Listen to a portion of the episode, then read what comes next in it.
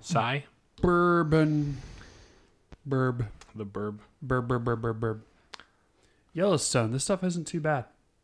I wouldn't Burb. know. I'm cleaning out the black velvet. It's actually a pretty accurate representation of Yellowstone right now because it's uh, liquid. Um, As opposed to Ah. a gas. usually it's quite gassy at Yellowstone, actually. Yeah. You can, like, the whole place smells like sulfur. There's lots of sulfur in those guys. Sulfur. Sulfur. Yep.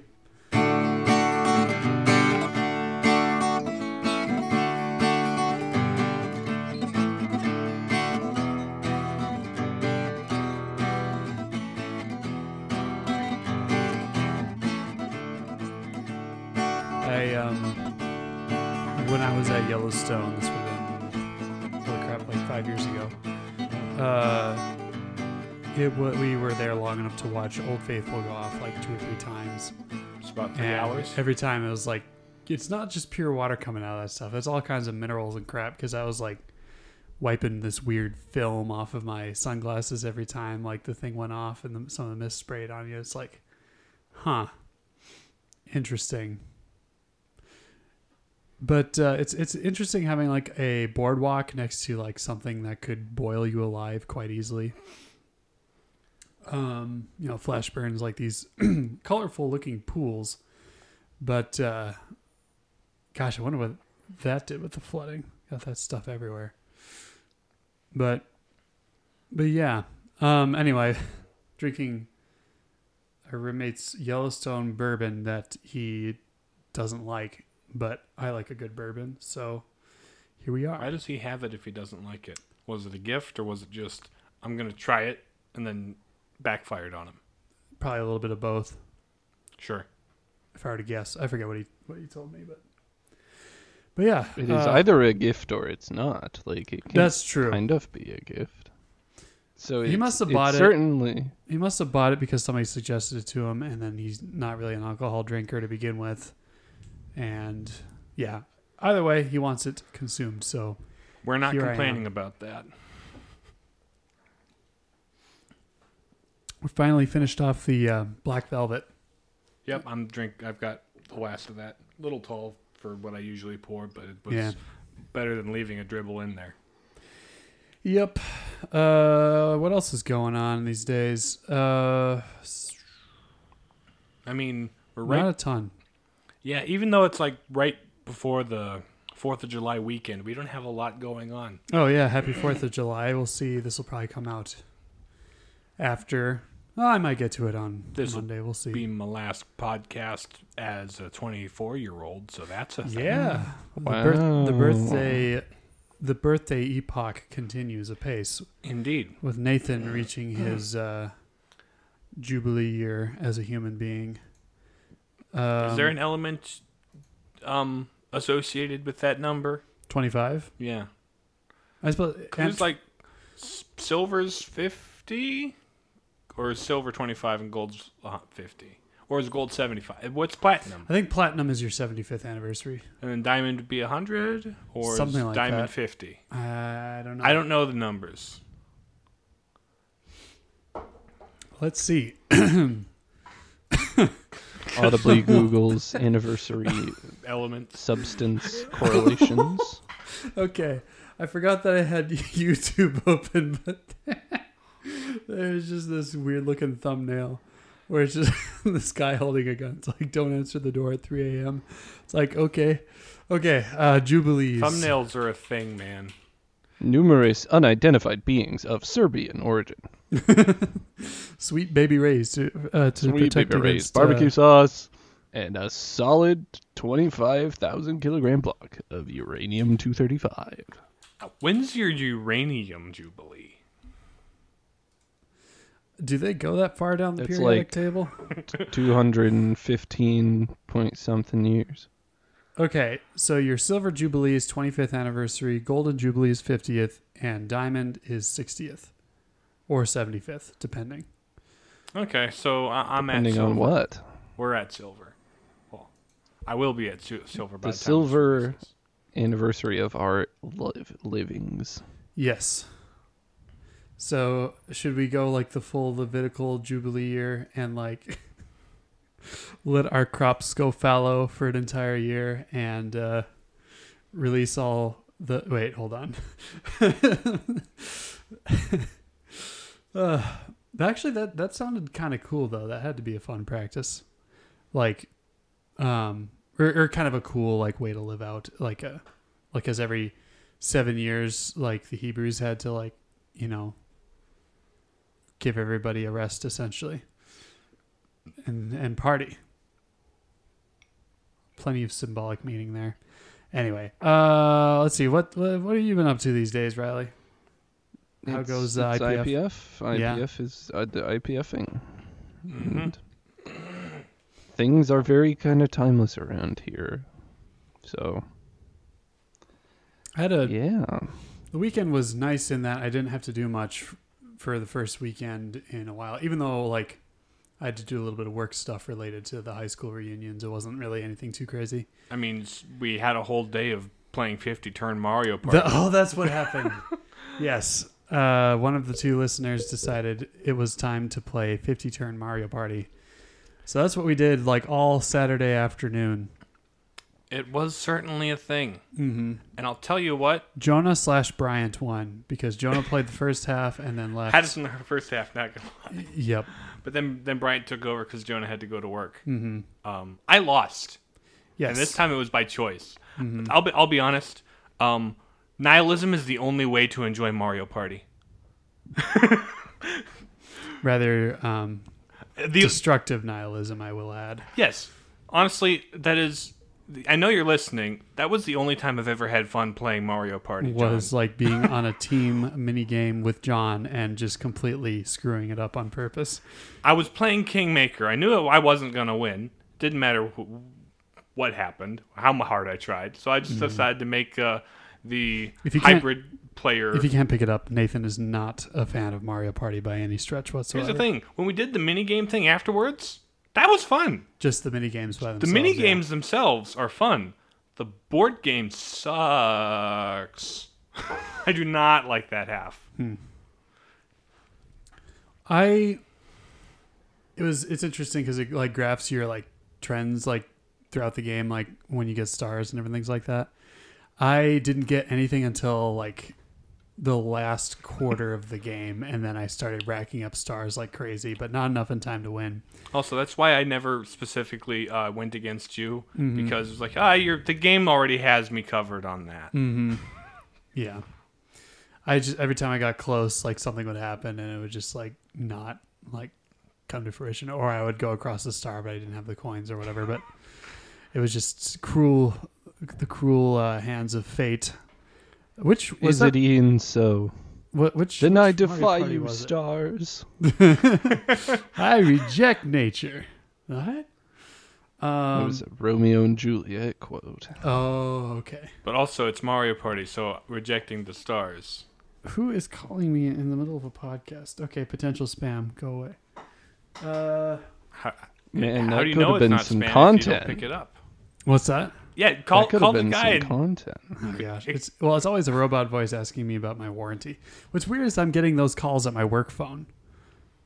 Like those are almost entirely the only calls I re- ever receive. Is like your car has an extended war- or has a expired warranty. It's like We've been trying to reach you about your car's extended why warranty. are you calling me on my work phone? They don't know it's your Because work they phone. have a list and it's a robot. Yep. A robot with an Indian accent. So, like Bender and Apu combined. um. Mhm. Yeah, I don't know. Have you been watching Futurama? No, just clips. I need Uh-huh. to find where the show is actually like available Yeah, I don't know anymore. because I, I th- Disney, you, well, Fox used to have the rights to it, mm-hmm. which I'm- would mean that it, it would be on Disney Plus, but it, I don't. it's think not it on is. Disney Plus. Yeah, I checked. Sure. Um, the Simps are on Disney Plus, but uh, no Futurama, so I'm not sure. Maybe Hulu then. It might be. Surely, Hulu's yeah, it's more prob- expensive than yeah. it's worth, in my And opinion. Hulu is like just a sh- at this point a puppet for Disney to throw its R-rated content onto. Yeah, for now. We'll see how that For now. shakes out. I mean, they put Punisher and Daredevil on Disney Plus, so yeah, so Uh, they they're they're slowly opening up the mature content. mhm. are they just gonna go the YouTube route? It's like where they it's like, all right, was this made for kids? Yes, no. Maybe that's like, hey, parents, we know it's called Disney, but uh, if you want to turn on the R-rated stuff, that's a specific option. You can go into the options and apply for specific users, right? Yeah. I think it would default to being kid-friendly, and then you could age it up if you want. Yep, that is what it's doing. Currently, yes. Yes. Part of me thinks it would be very funny to one day just sit down, open Disney Plus, and then watch Alien, Oh yeah, because that's 20th Century Fox, all right. that is. I bet it's it's probably coming at some point. Um, pro- I mean, there's a lot of those. Mo- I mean, they would be dumb to not put Daredevil on, or not, not Daredevil, uh, Deadpool, the other D guy who dresses in red, Yeah.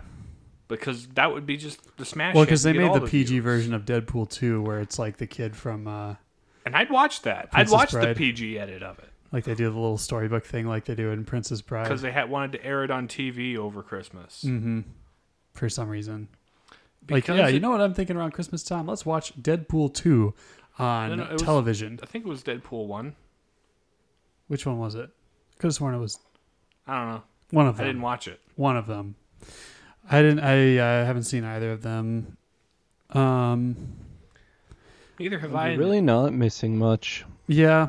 I mean, because I don't think Ryan It's like Reynolds I is, can like, handle a little funny. bit of crassness here and there, but yeah, like but where it's just the like entire nonstop. movie is just bad. It's Yeah. just, it's just crass. Just after baldy crass. humor, baldy, baldy, baldy. Just on and on and on. That's all And honestly, know how to do. I kind of prefer PG thirteen PG Deadpool. I I watch you watch him in a couple of like the Avengers or X Men or Spider Man shows that they made, and he's actually a riot. And so it's like when he doesn't just revert to the lowest common denominator of bro humor, he can actually be a fun time. Mm-hmm. But uh, the movie was made for the lowest common denominator of bro humor. Yep. Um. Yeah, just generally not a fan of that. Neither that demographic nor the movies that pander to it. Mm-hmm. It's sort of born of a similar thing where, like, now everything fantasy has to be Game of Thrones. It's like it's a We have to put boobies in it because it is like Game of Thrones, and that was successful. yes. Yeah. Pray they don't do it to Lord of the Rings, Rings of Power, but honestly, I wouldn't put it past them. because gone are the days of Game of Thrones trying to be Lord of the Rings. Lord of the Rings is going to try to be Game of Thrones, darn it. Yeah. Um. I'm really hoping that somebody produces some Brandon Sanderson stuff someday. Like in some kind of visual adaptation to it because that's just quality fantasy and it doesn't try to be Game of Thrones whatsoever. Mm-hmm. Have you had a chance to look at w- the Wheel of Time series at all? We feel like we may have the discussed show? this. Yeah. I watched like 20 minutes of the first episode and Oh, it had that's to be right. done. Yep. So probably not Is- a lot going on there worth No, looking into.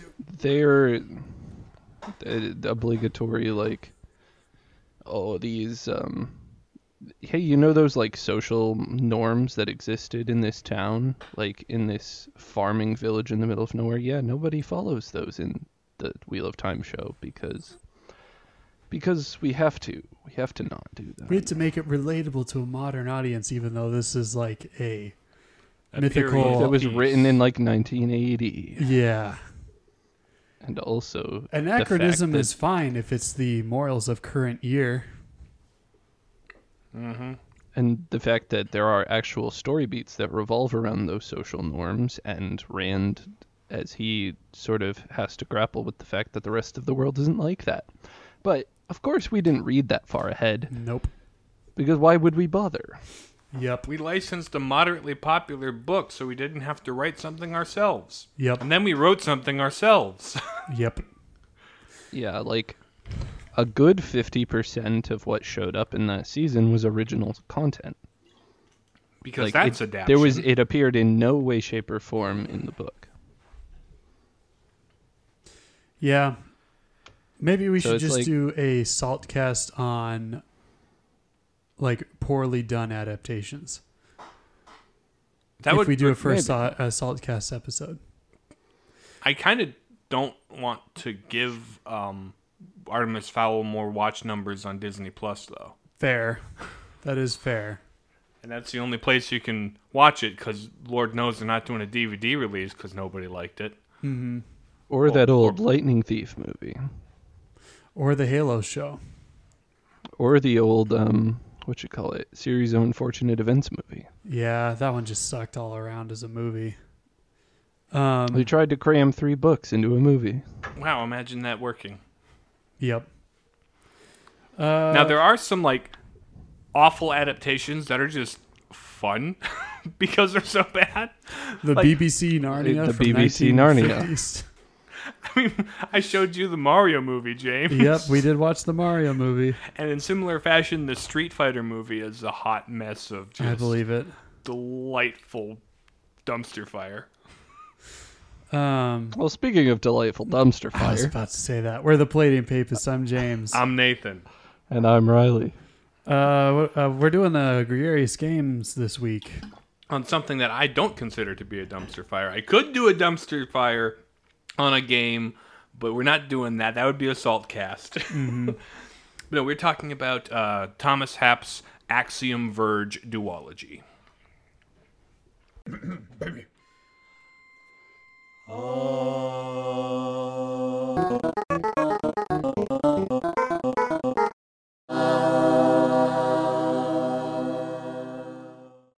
yes, gregarious games. We talk about video games on the show sometimes. It's been a while. It has actually. And I figured might as well get back into it.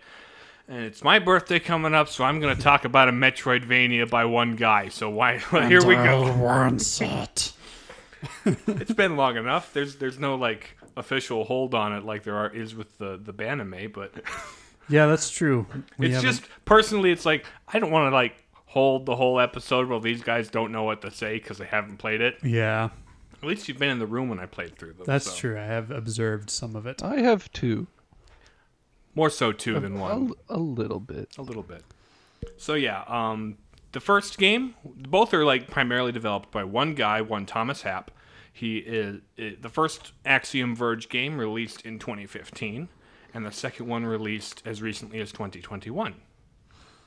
So the first Axiom Verge opens up with a little little cutscene. It's an NES styled pixel art game, so the cutscenes are very Ninja Gaiden, and they're still frames in their t- bottom text. But we open up on a scientist in 2005 named Trace doing some vaguely sciency experiment with his uh, partner, Dr. Elizabeth Hammond. Uh, she doesn't play much of a part in this game; she's just there. Um, when the entire experiment blows up in his face, very literally, and destroys his whole whole laboratory and all of the work. Then we jump cut to gameplay. Uh, events happen in between those two points, but we don't know that yet, so bear with it.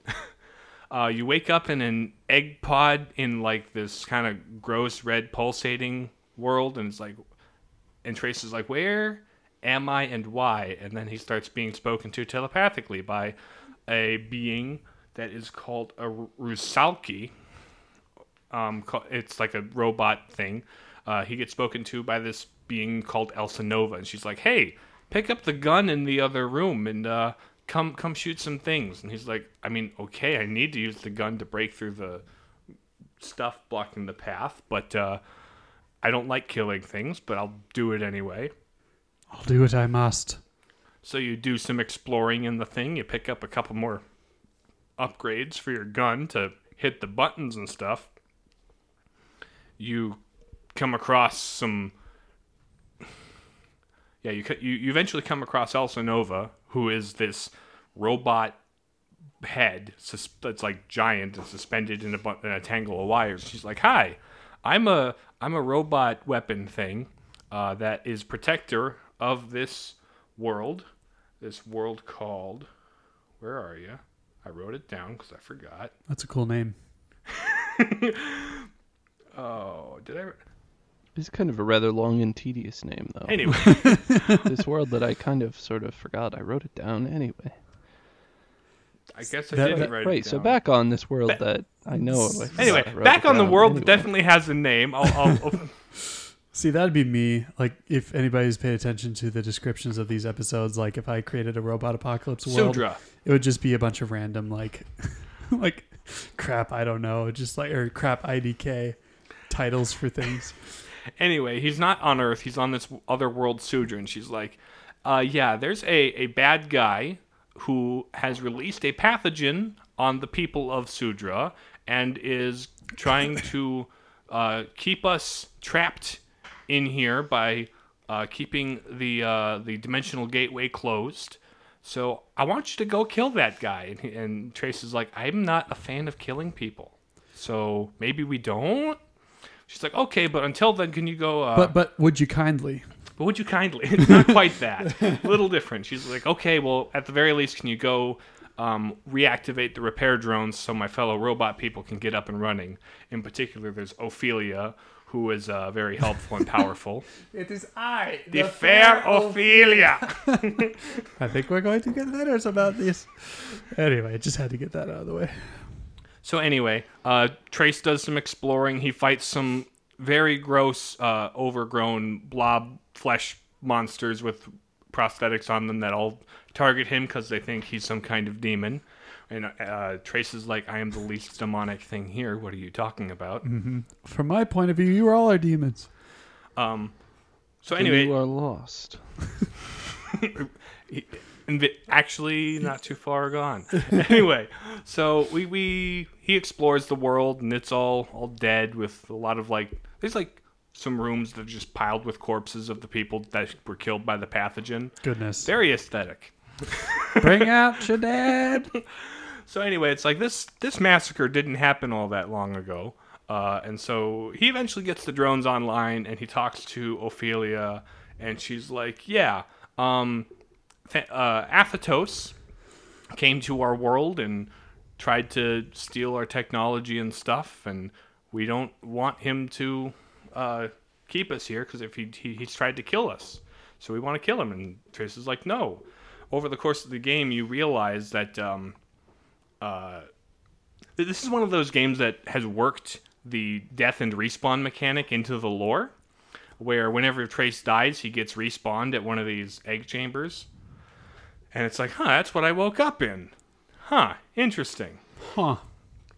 So he goes further into the closer toward where Athetos is, sees some giant robot bodies. He's like, oh yeah, those are the bodies the head goes on. They're uh, they're real powerful war machines. So Elsenova's like, yeah, that, that's mine. I'm a, I'm a giant snake, really. Ooh. So you get further in, and you sc- start, and he he starts getting affected by the pathogen and starts getting feverish and hallucinates another him running away from him. Uh, and so he follows the other him. Then he walks into a room and hallucinates that he is a giant, grotesque monster boss, like the ones that we've been fighting this whole time.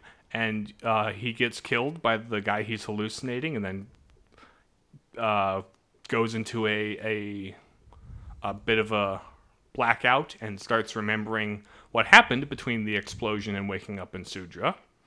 Because the explosion at his lab uh, left him hospitalized for a long time, and he had a long time to just think. He had bandages over his eyes. He was sensorily deprived, so he was just thinking. Being the scientist that he is, the the pattern mind that he is, that that's a thing that I'm not sure what it means, but they call him that in Sudra. um, he comes up with a theory of existence in the universe um, where there's multiple dimensions and multiple. Original today, aren't we, sir? Eh, it was 2005 when he came up with this, so Daring today, aren't we? but but also like uh, what what worlds could exist within a simulation, and would something within a simulation perceive its simulation as reality? Kind of uh, just just weird stuff, mm-hmm. like you do when you're on drugs and are recovering from a hospital. Yeah, I mean, what else is there to do? anyway, the um the scientific community at large gave him a nickname, uh, Athetos, which means being without a having like without place, I believe is what it Scientific community sucks at nicknames. I know, right? Anyway, he remembers that actually he is Athetos. Ah, It's like, oh wait, if that's me, then who am I? And he's like, oh well, when Athetos was waging his war on Sudra, he may have cloned himself a bunch of times, and those clones may have mutated and become giant horrid monsters like the ones you've been fighting this whole time. And you may have been one that uh, we deprogrammed and tried to uh, use to turn against Athetos and kill him. And Trace is like, well, that's not cool by any of you. kind of wild. Um, I'm gonna gonna go lie. because he's me. I'm gonna go go up and talk to Athetos and see. From my point of view, I'm evil.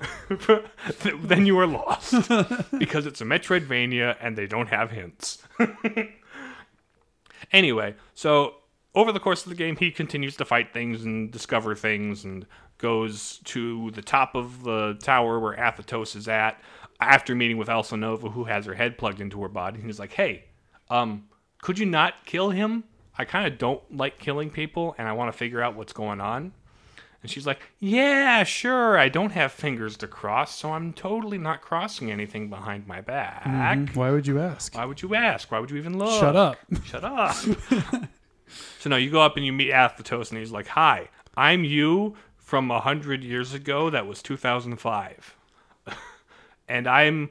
I, I came here because after my explosion in my theory of reality and everything, I'm like, well, now I've got to prove it. And so he discovers the breach. The breach is this dimensional gateway that, uh, Looks like pants. no, it looks like pixels. Oh, right. Yeah. And he's like, anyway, I came here and I found all this technology that wasn't being used because the native people were treating it superstitiously because apparently they created it 100 years ago and now it's more of religious artifacts. And I'm like, well, that's not useful. We could use these things to stop world wars and hunger and stuff. I got to get this back to Earth. So I'll just commit genocide and wait for all the robot people to die so they don't go back to their home world when I unlock the breach and then I'll What could go wrong? what could possibly go wrong? And Trace is like, Well, everything? Uh too bad boss fight time. So you do the boss fight and Elsenova shows up in her big snake form and uh, laser blasts the crap out of Athetos and Trace is like, That wasn't cool. She's like, I know that wasn't cool, but you can go home now.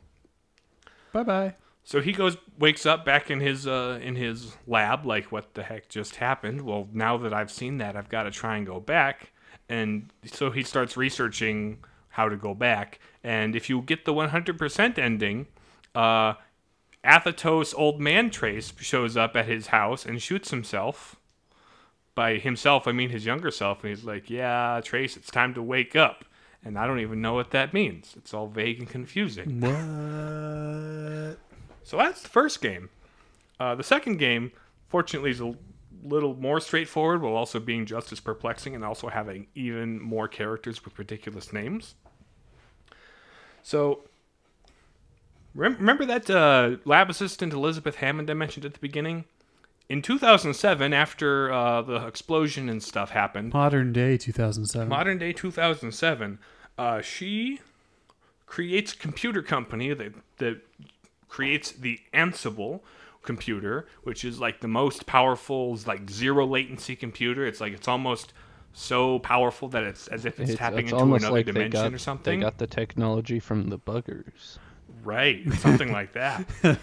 anyway, so she's like dominating the computer computing industry for lots and lots of years uh, until the the modern day 2053, when she disappears mysteriously in Antarctica.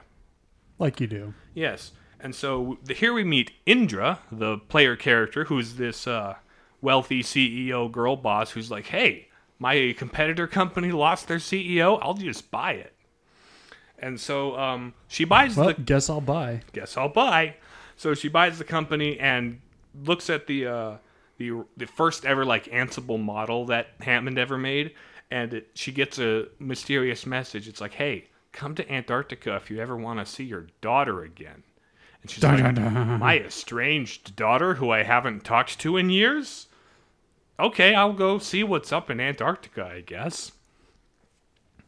So anyway, she goes to Antarctica um, goes down an elevator and winds up in another world that also totally has a name. Perplexed at the sheer lack of ants anywhere. I have it written down too. Where is it? Sin. Nope, that's something else. Uh, da, da, da, da. Oh, Kiengir. K I E N G I R. Kiengir. she fi- winds up in another another dimension. That's like, huh? This isn't Antarctica. There's grass. That's, not supposed to happen. It that's must be in weird. Greenland. but that's the opposite of the world. That's still more logical, I suppose. anyway, so she goes exploring and tries to find what even is going on here. She grabs a, a nice pick to do some climbing around. She eventually uh, drowns. In Uh, uh, what?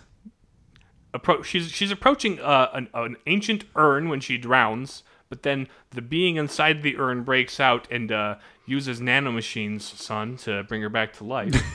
Okay. She's like, "Hi, Indrid. I am uh, Amashilama. The I am what is known as an arm, uh, I, which is basically a nanomachine's weapon being. I'm your AI companion for this game." And she's like, "That's weird, but I'll allow it because everything is weird right now." Yep. And so what's going on? Um, she keeps running into these old. Um, What have those Ansible- penguins been up to anyway? I want answers. So she, in her exploring, she discovers more Ansible computers that give her vague directions, like go to this other coordinate, which has another computer that'll give you the next message. And she's like, uh, no, shut up. Tell me where my daughter is. Oh no, I'm fading fast. Bye bye. You hear that? That's the static. that's that's mouth noises. Oh no. No. Anyway, Sorry, we're breaking up. I can't understand. anyway, so um, in Indra and Ash Amashilama. uh, I- that's how it's Amy.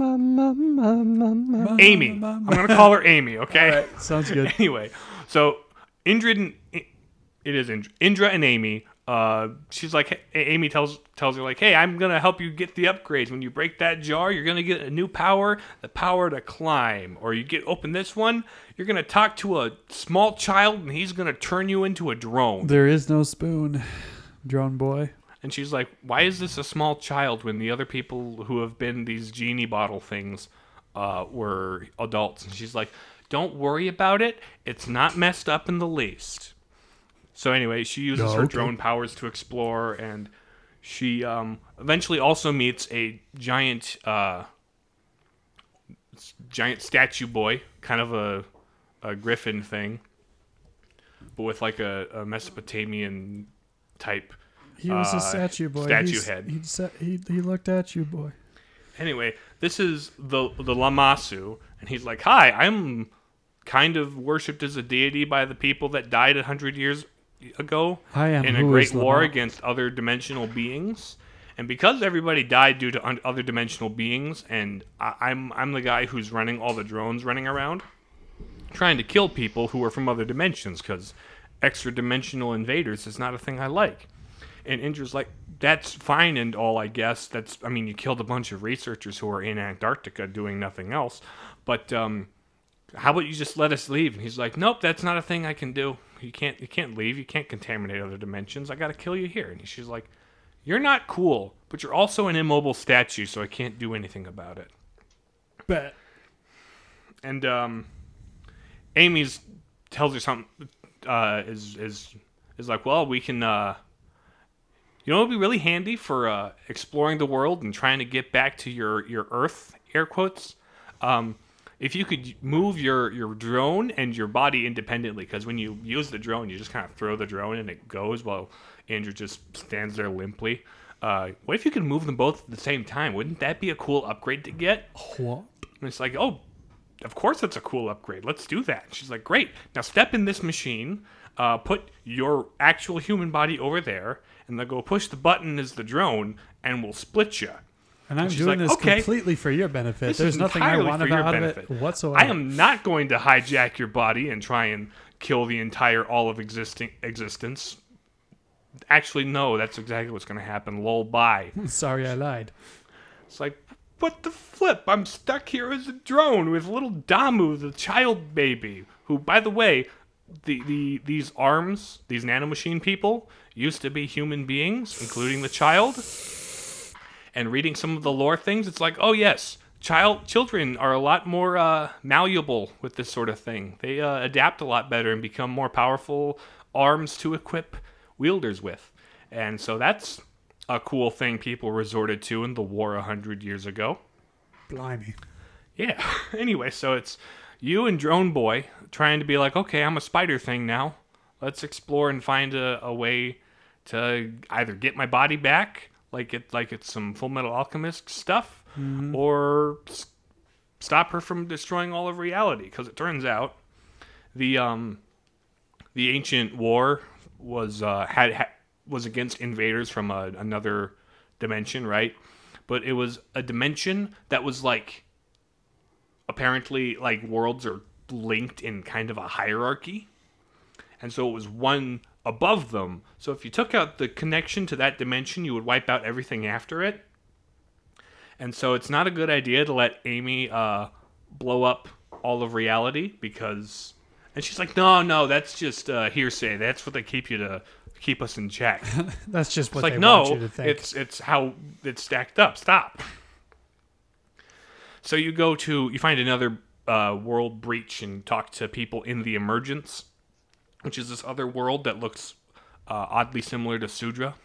And they're like, oh yeah, we don't have anything here. We're just uh, hanging out, but uh, I heard you guys have some funky technology in the other side of the thing that was stolen from a higher dimension. So uh, why don't you go check that out? And she does go check that out. And um, so you get to this sealed off wing of uh, the land, and there's a bunch of little little drone things that remind me of a previous game. You start coming across these giant egg capsules that Indra's like, "Hey, what are these?" And the child's like, "Oh yeah, they use those to clone people and make entire armies so that we could fight the other dimension." And she's like, "Well, that's messed up." And it's like, "Yeah, it is." It's also a callback to the first game, but I'm not saying that out loud. So anyway, you walk into one of the egg pods and get slurped into another in between dimensions area with a supercomputer in it that's like, hey, uh, this is where Hammond is, and also this is where your daughter is. They're not physically there; they're in the computer talking to you from another another dimension, which is like, okay, this is just a lot of realities colliding. What's actually what? They're like, yeah, if you don't uh, stop uh, Amy from getting to this ancient war machine they they used exactly once and realized, oh crap, that's ridiculously powerful. If you don't stop it from like in- inhabiting that as her body and destroying dimensions, everything's gonna fall apart. So why don't you uh you go stop her? And she's like, yeah, but my daughter's in there. She's like, I'm fine. I think, mom, dimensions are weird, uh, but I love you. Okay, bye. and so so Indra goes back out to uh, the previous world, the the the the, the Kiengir, Kiengir, can, can, Canada. She goes back to Canada, and uh, she runs into the, the the Lamasu again, and he's like, "Yeah, I don't like other dimensional people in, intruding, but I also don't like not existing. So I'm gonna help you out a little bit and point you in directions and stuff." She's I might like, be a dimensional racist, but I'm not that dimensional of a racist. I'm not that Right. racist of a dimensional. something like that. Um, so yeah, you you go and uh, chase after Amy, trying to get one of these uh, Sinua, the, the the robot war machines. There's a lot of weird words, probably all drawn from scientific terms. I don't know what they're referring to yet. Maybe.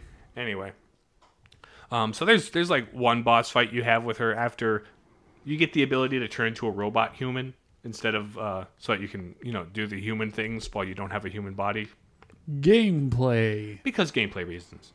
So you have a a boss fight with your with your old body that respawns because it respawns because it has nanomachines, and then she kills you, and you respawn right next to it. It's like, well, we're at an impasse. I gotta run.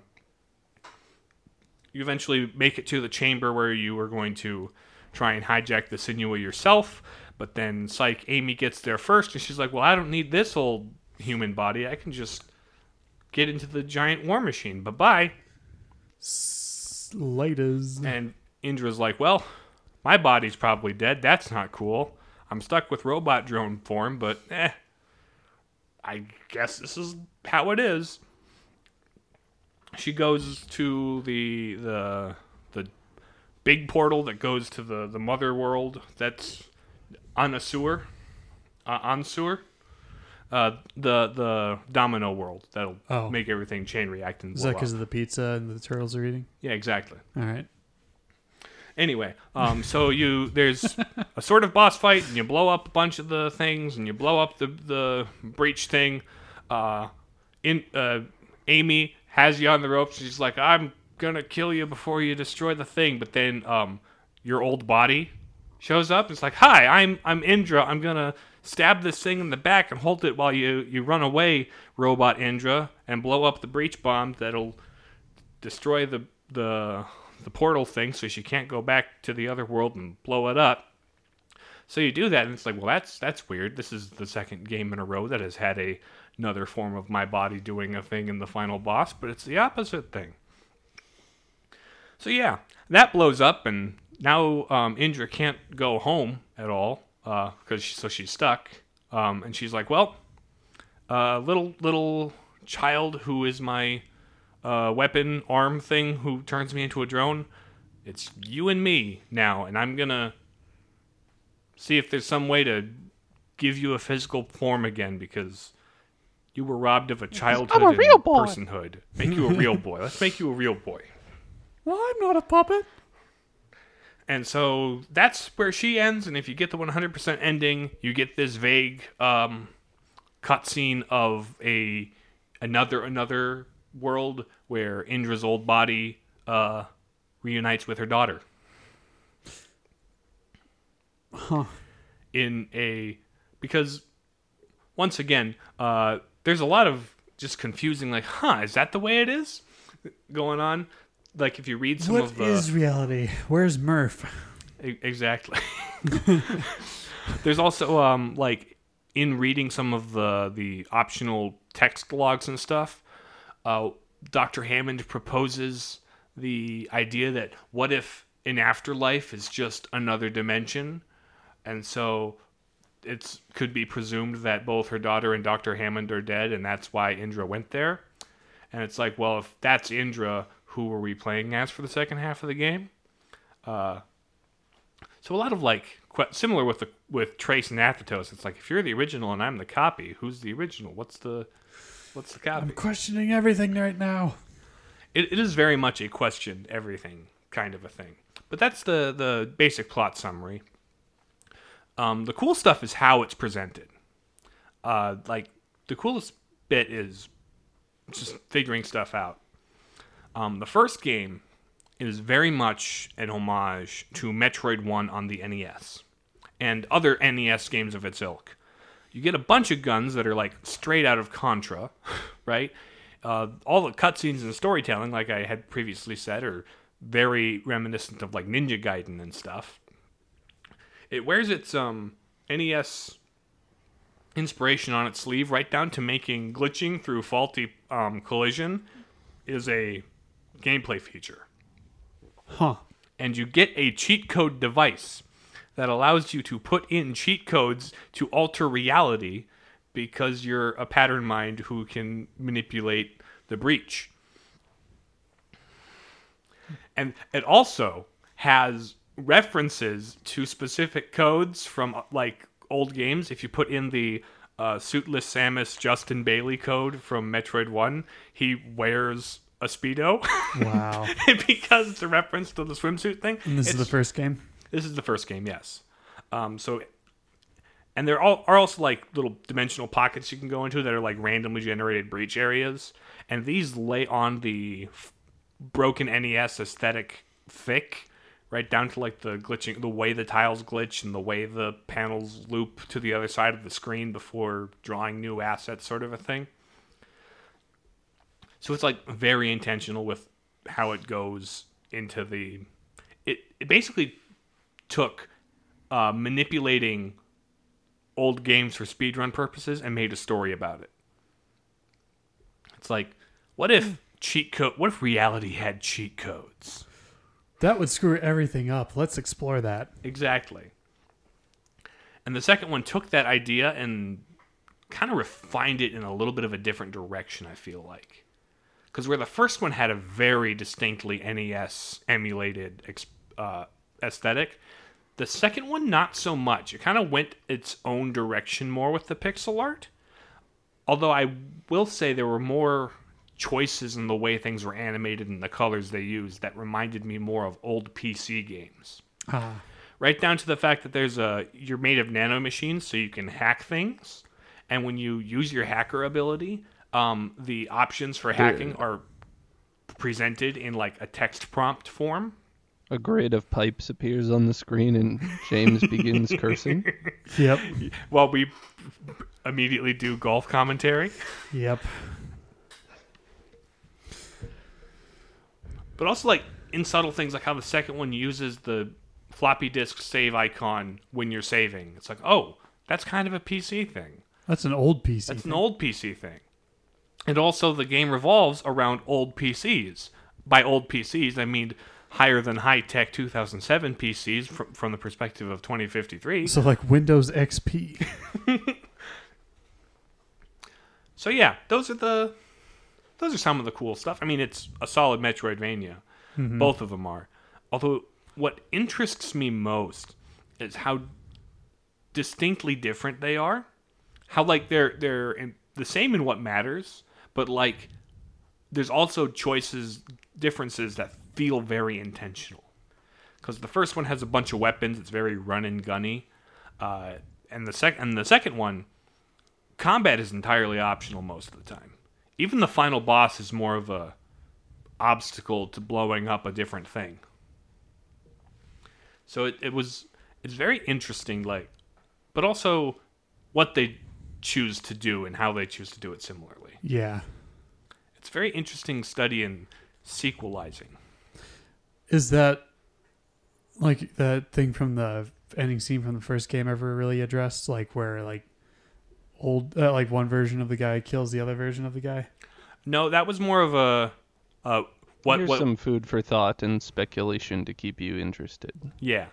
There's also um, a thing which I failed to mention because it wasn't really important, but one of the other robot head people uh, was known to be able to make dream worlds uh, that were Ah. very vivid and uh, felt real.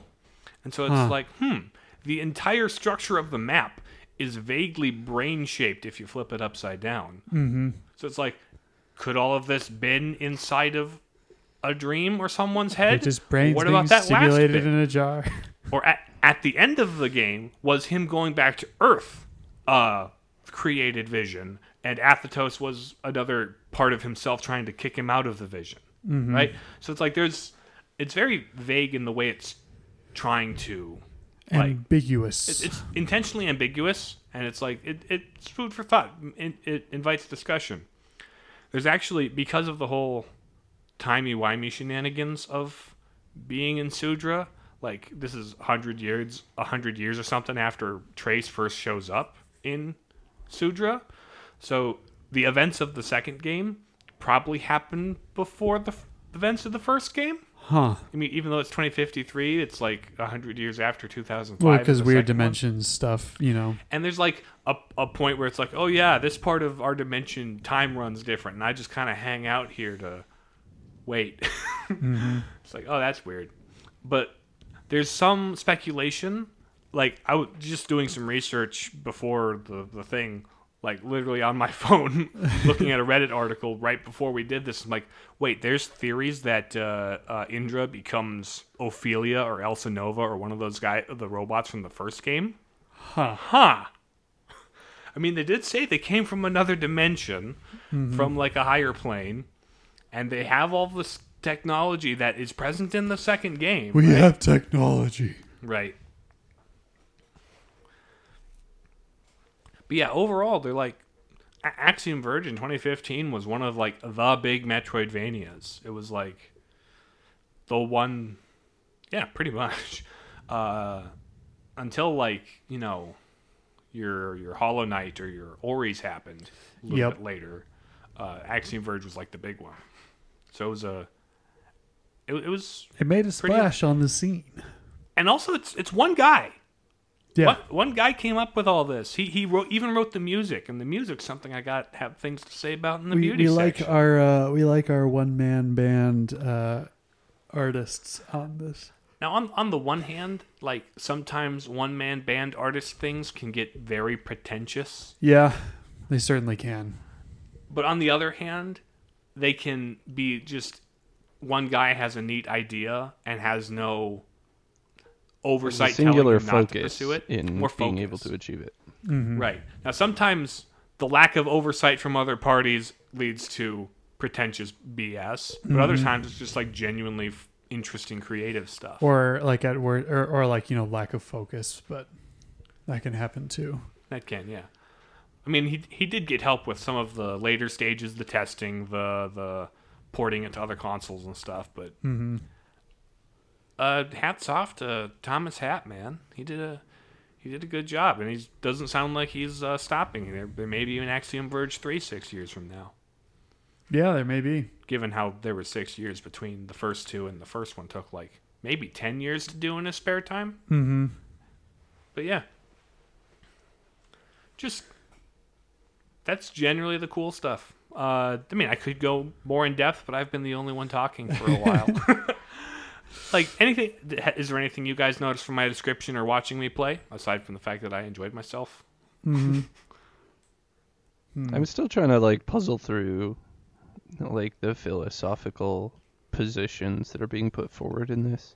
Mm-hmm. It's it's kind of this transient. I, I think it doesn't really want to offer a conclusive determination of what constitutes a self. It's more asking it's- questions yeah, rather yeah. than offering a solution Yeah, or an answer. Because it- it a little doesn't bit really- of ship of Theseus question going on here. A little Yeah. bit of is Mhm. conscious Like- consciousness transferable? Even like anthropology right yep. down to it. What makes a person a person? What makes a human a human? mm-hmm. Can And then also- going to address those by contrast to robots. Yep. and also what makes our is is reality real or is it our perception of reality that makes it real Is reality a simulation?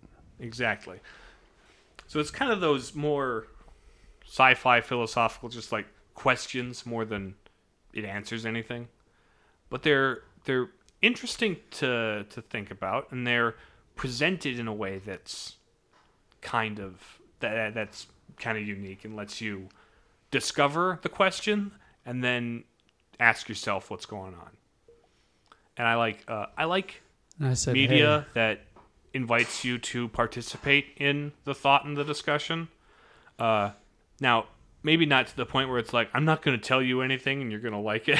Yeah, there, there's there's an extreme on that end that too. can get rather frustrating. uh, there's a but I but in general, show don't tell is something I like a lot and something that uh, games that are built around exploration do quite quite well. And there's just a bunch of also like world building stuff I didn't need to go into, but I could have gone into because it's. But I didn't need to because it's not core to the story. But it's like, oh yeah, there's a, these people exist. That's these people might have killed themselves. These people had this relationship that parallels this other couple of people from the other game and stuff. So it's very well put together and we're very well thought out. Um, now are like there's it sounds like the connection between the two games is more of a subtle reference and hint It is. than like explicit like these are connected. Yeah, you could play the second one without knowing anything about the first one, and it would make just as much sense. But there's just like, oh, I recognize that drone sprite, or oh, I recognize this enemy with the annoying attack from the other game, or in particular the the egg pods and the the the breach itself. It actually plays a bigger role in the second one, um, because in the first game it's just this intrusive dimensional thing that's keeping people locked in Sudra. Yep. In uh, in Axiom Verge two, it's basically like the Link to the Past Dark World. It's like you use it. Yeah, that's kind of what was popping into my head. It Was like the conversion of the spheres. Wait, no, no, no.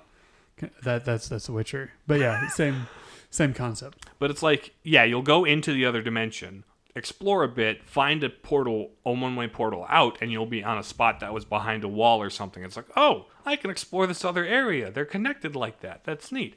And then later, there's like, oh, you can you get the magic mirror that lets you dive out of the dark world at any time, or you get the thing that'll draw the portals to you, kind of a thing.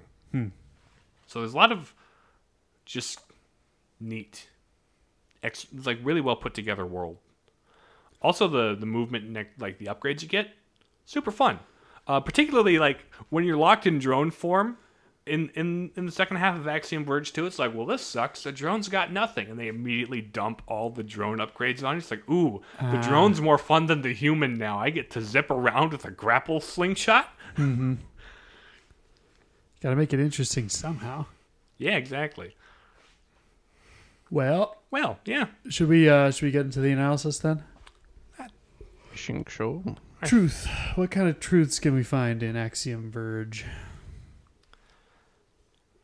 Once again, this is these are not games that like come to a conclusion Right. about things.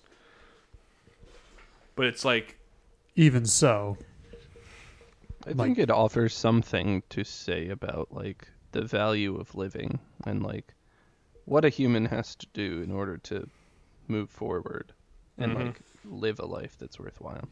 Because you see Trace, at least as we know him, like he's principled. Like I don't want to kill people if I don't have to. But then You know, that's, confronted that's something I uphold as meaningful. And so even though it has kind of a modern outlook on that, it's like value systems are good for life. It's like it's still trying to say that they're valuable, which is something we can hold on to. But also, that he's confronted constant. with a version of himself that has gone dark, and it's like, well, I this is for the greater good from my point of view. So it's it's kind of interesting. This interesting. is what you're capable of. yeah, but this is what you should try to be. They've also kind of Indra has a bit of a, a redemption in that way, uh, where she was estranged from her daughter. She was a bad mom because businesses stuff. She had she was too busy girl bossing. But then uh, after this whole uh, experience, she and this uh, poor abused robot nanobot child, uh, she's like, "Well, I've got somebody I need to take care of now, and I'm not going to mess this up." So there's a value to your life that was taken from you, and I'm going to try and bring it back, if that's even feasible, because of the way AI and nanobots work, which is a quest, a central question of, of the series. But yeah, one that it poses at least. So it's, yeah, it sounds like it's mostly like questions and food for thought posed rather than provided. But there, there's truth to be hashed out in pondering those questions. Yeah, It just doesn't offer the answers. sure. Now, Um, goodness, what is good in Axiom Verge? Very similarly, you've got uh, Trace's moral like standing, where he's like, "No, I'm more pacifist. Let's not do this. Mm-hmm. Uh, let's try and talk it out with Athetos. I mean, he's me. He's got to be reasonable. He's Mm-hmm. not anymore.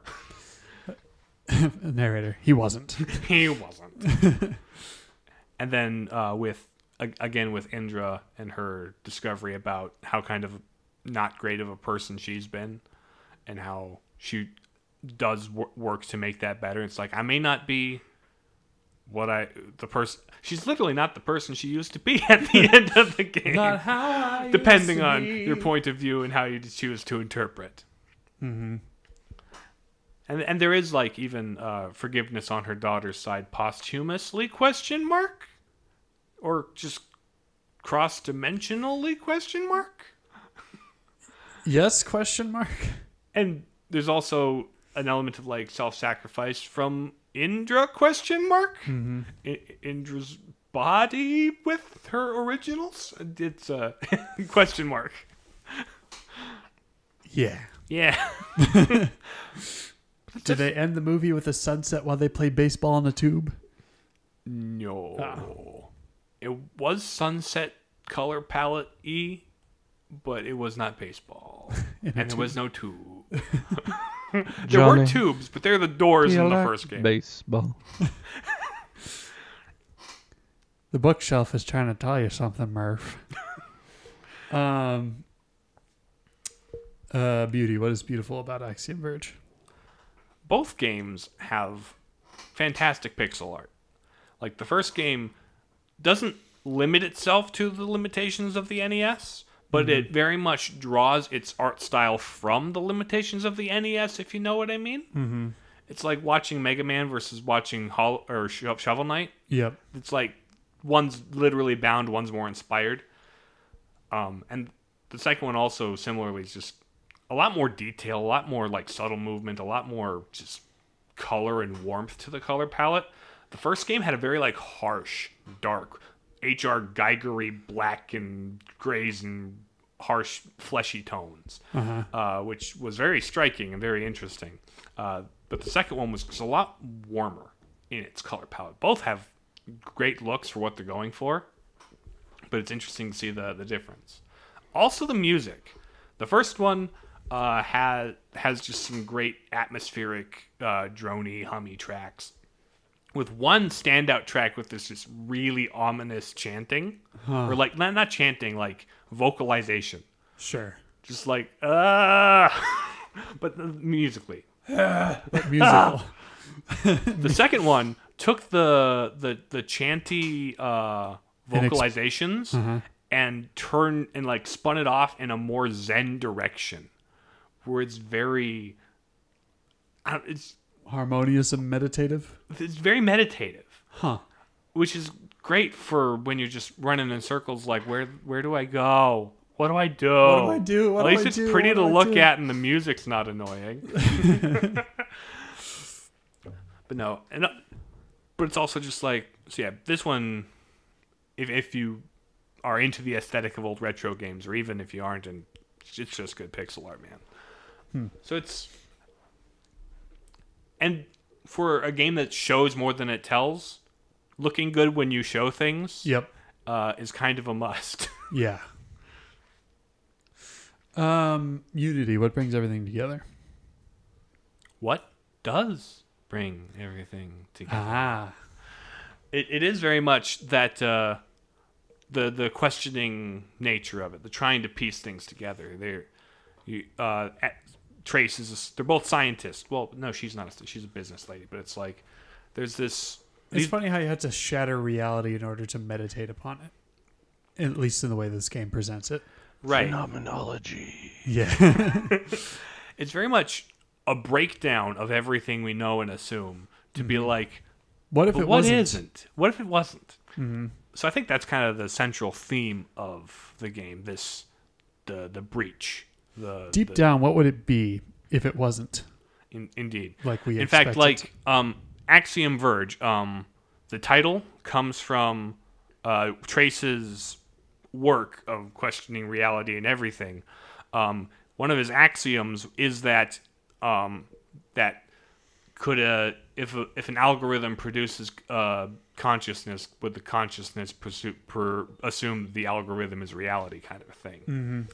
So, what is on the very fringe and edges of our perceived reality? What is it on the verge of breaking into something else? Mm-hmm. So that's kind of where the title comes from, and that's what the the ideas the the games play with, like the nature of reality, the nature of the self, the nature of the person. Yeah. Very, very, very questiony, very mysterious. I kind of dig it. Uh, anything else before we wrap things up? That's that's all I have to say about that. What an amazing story. Uh, well, um, thanks for listening to the Palladium Papists. You can listen to us on Spotify, Stitcher, Google Podcasts, and Apple Podcasts. Leave a rating to let us know what you think of the show, and follow us on Twitter and Facebook at Palapapus. If you have any questions, comments, concerns, or complaints, or suggestions for future episodes, email us at palladiumpapus at gmail.com. And we'll talk to you again next week. Bye. Bye. See ya.